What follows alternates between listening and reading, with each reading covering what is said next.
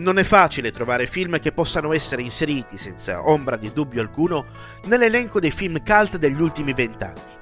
Paura e delirio a Las Vegas figura tra questi, realizzato in un periodo in cui Hollywood non era ancora stata investita da tutti i suoi casini, relativamente passati e molto recenti, e il morbo del finto perbenismo facesse marcire la mente del pubblico.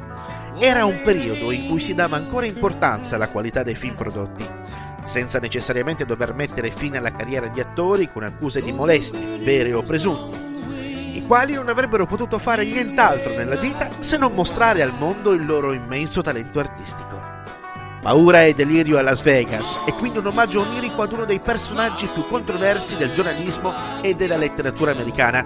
Il suo nome è Hunter Thompson, scrittore e giornalista, inventore del cosiddetto giornalismo gonzo. Lo abbiamo già detto e lo ribadiamo per chi non lo sapesse ancora.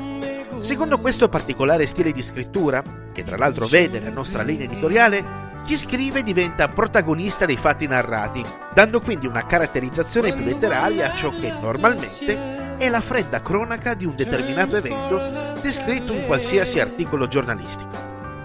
Personaggio particolare quello di Thompson, in grado di dedicare tutta la propria esistenza alla perenne esperienza di droghe e alcol senza alcun tipo di freni di vita. Il tutto fatto seguendo la filosofia di vita del buy the ticket, take the ride, ovvero una volta entrati in contatto con una determinata esperienza bisogna fare di tutto per viverla piena, ovviamente senza rimpianti e la versione cinematografica di questo personaggio dall'eccentrico carattere non poteva essere affidata ad un attore e a un regista qualunque.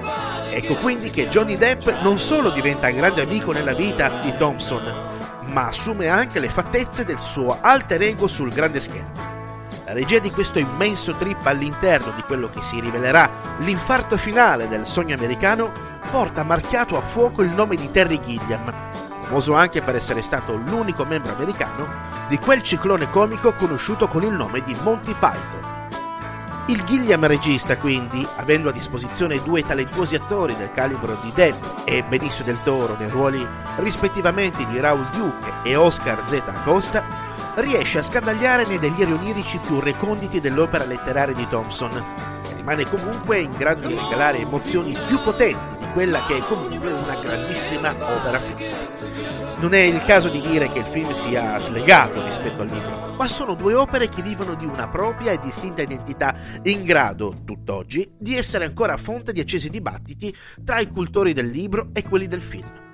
Resta in ogni caso il fatto che Paura e Delirio Las Vegas rimane uno degli sguardi più irriverenti, cinici e sagaci sulla fine di quel gran falò sociale che è stato l'American Way of Life, di cui Thompson è stato il più abile dei piromani.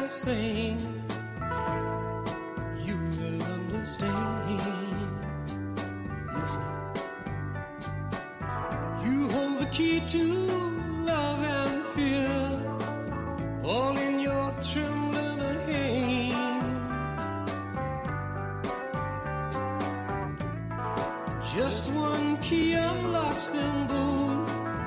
It's there at your command. Come on, people now, smile on your brother. Everybody get together. Try to love one another right now. Come on, people now, smile on your brother. Everybody get together.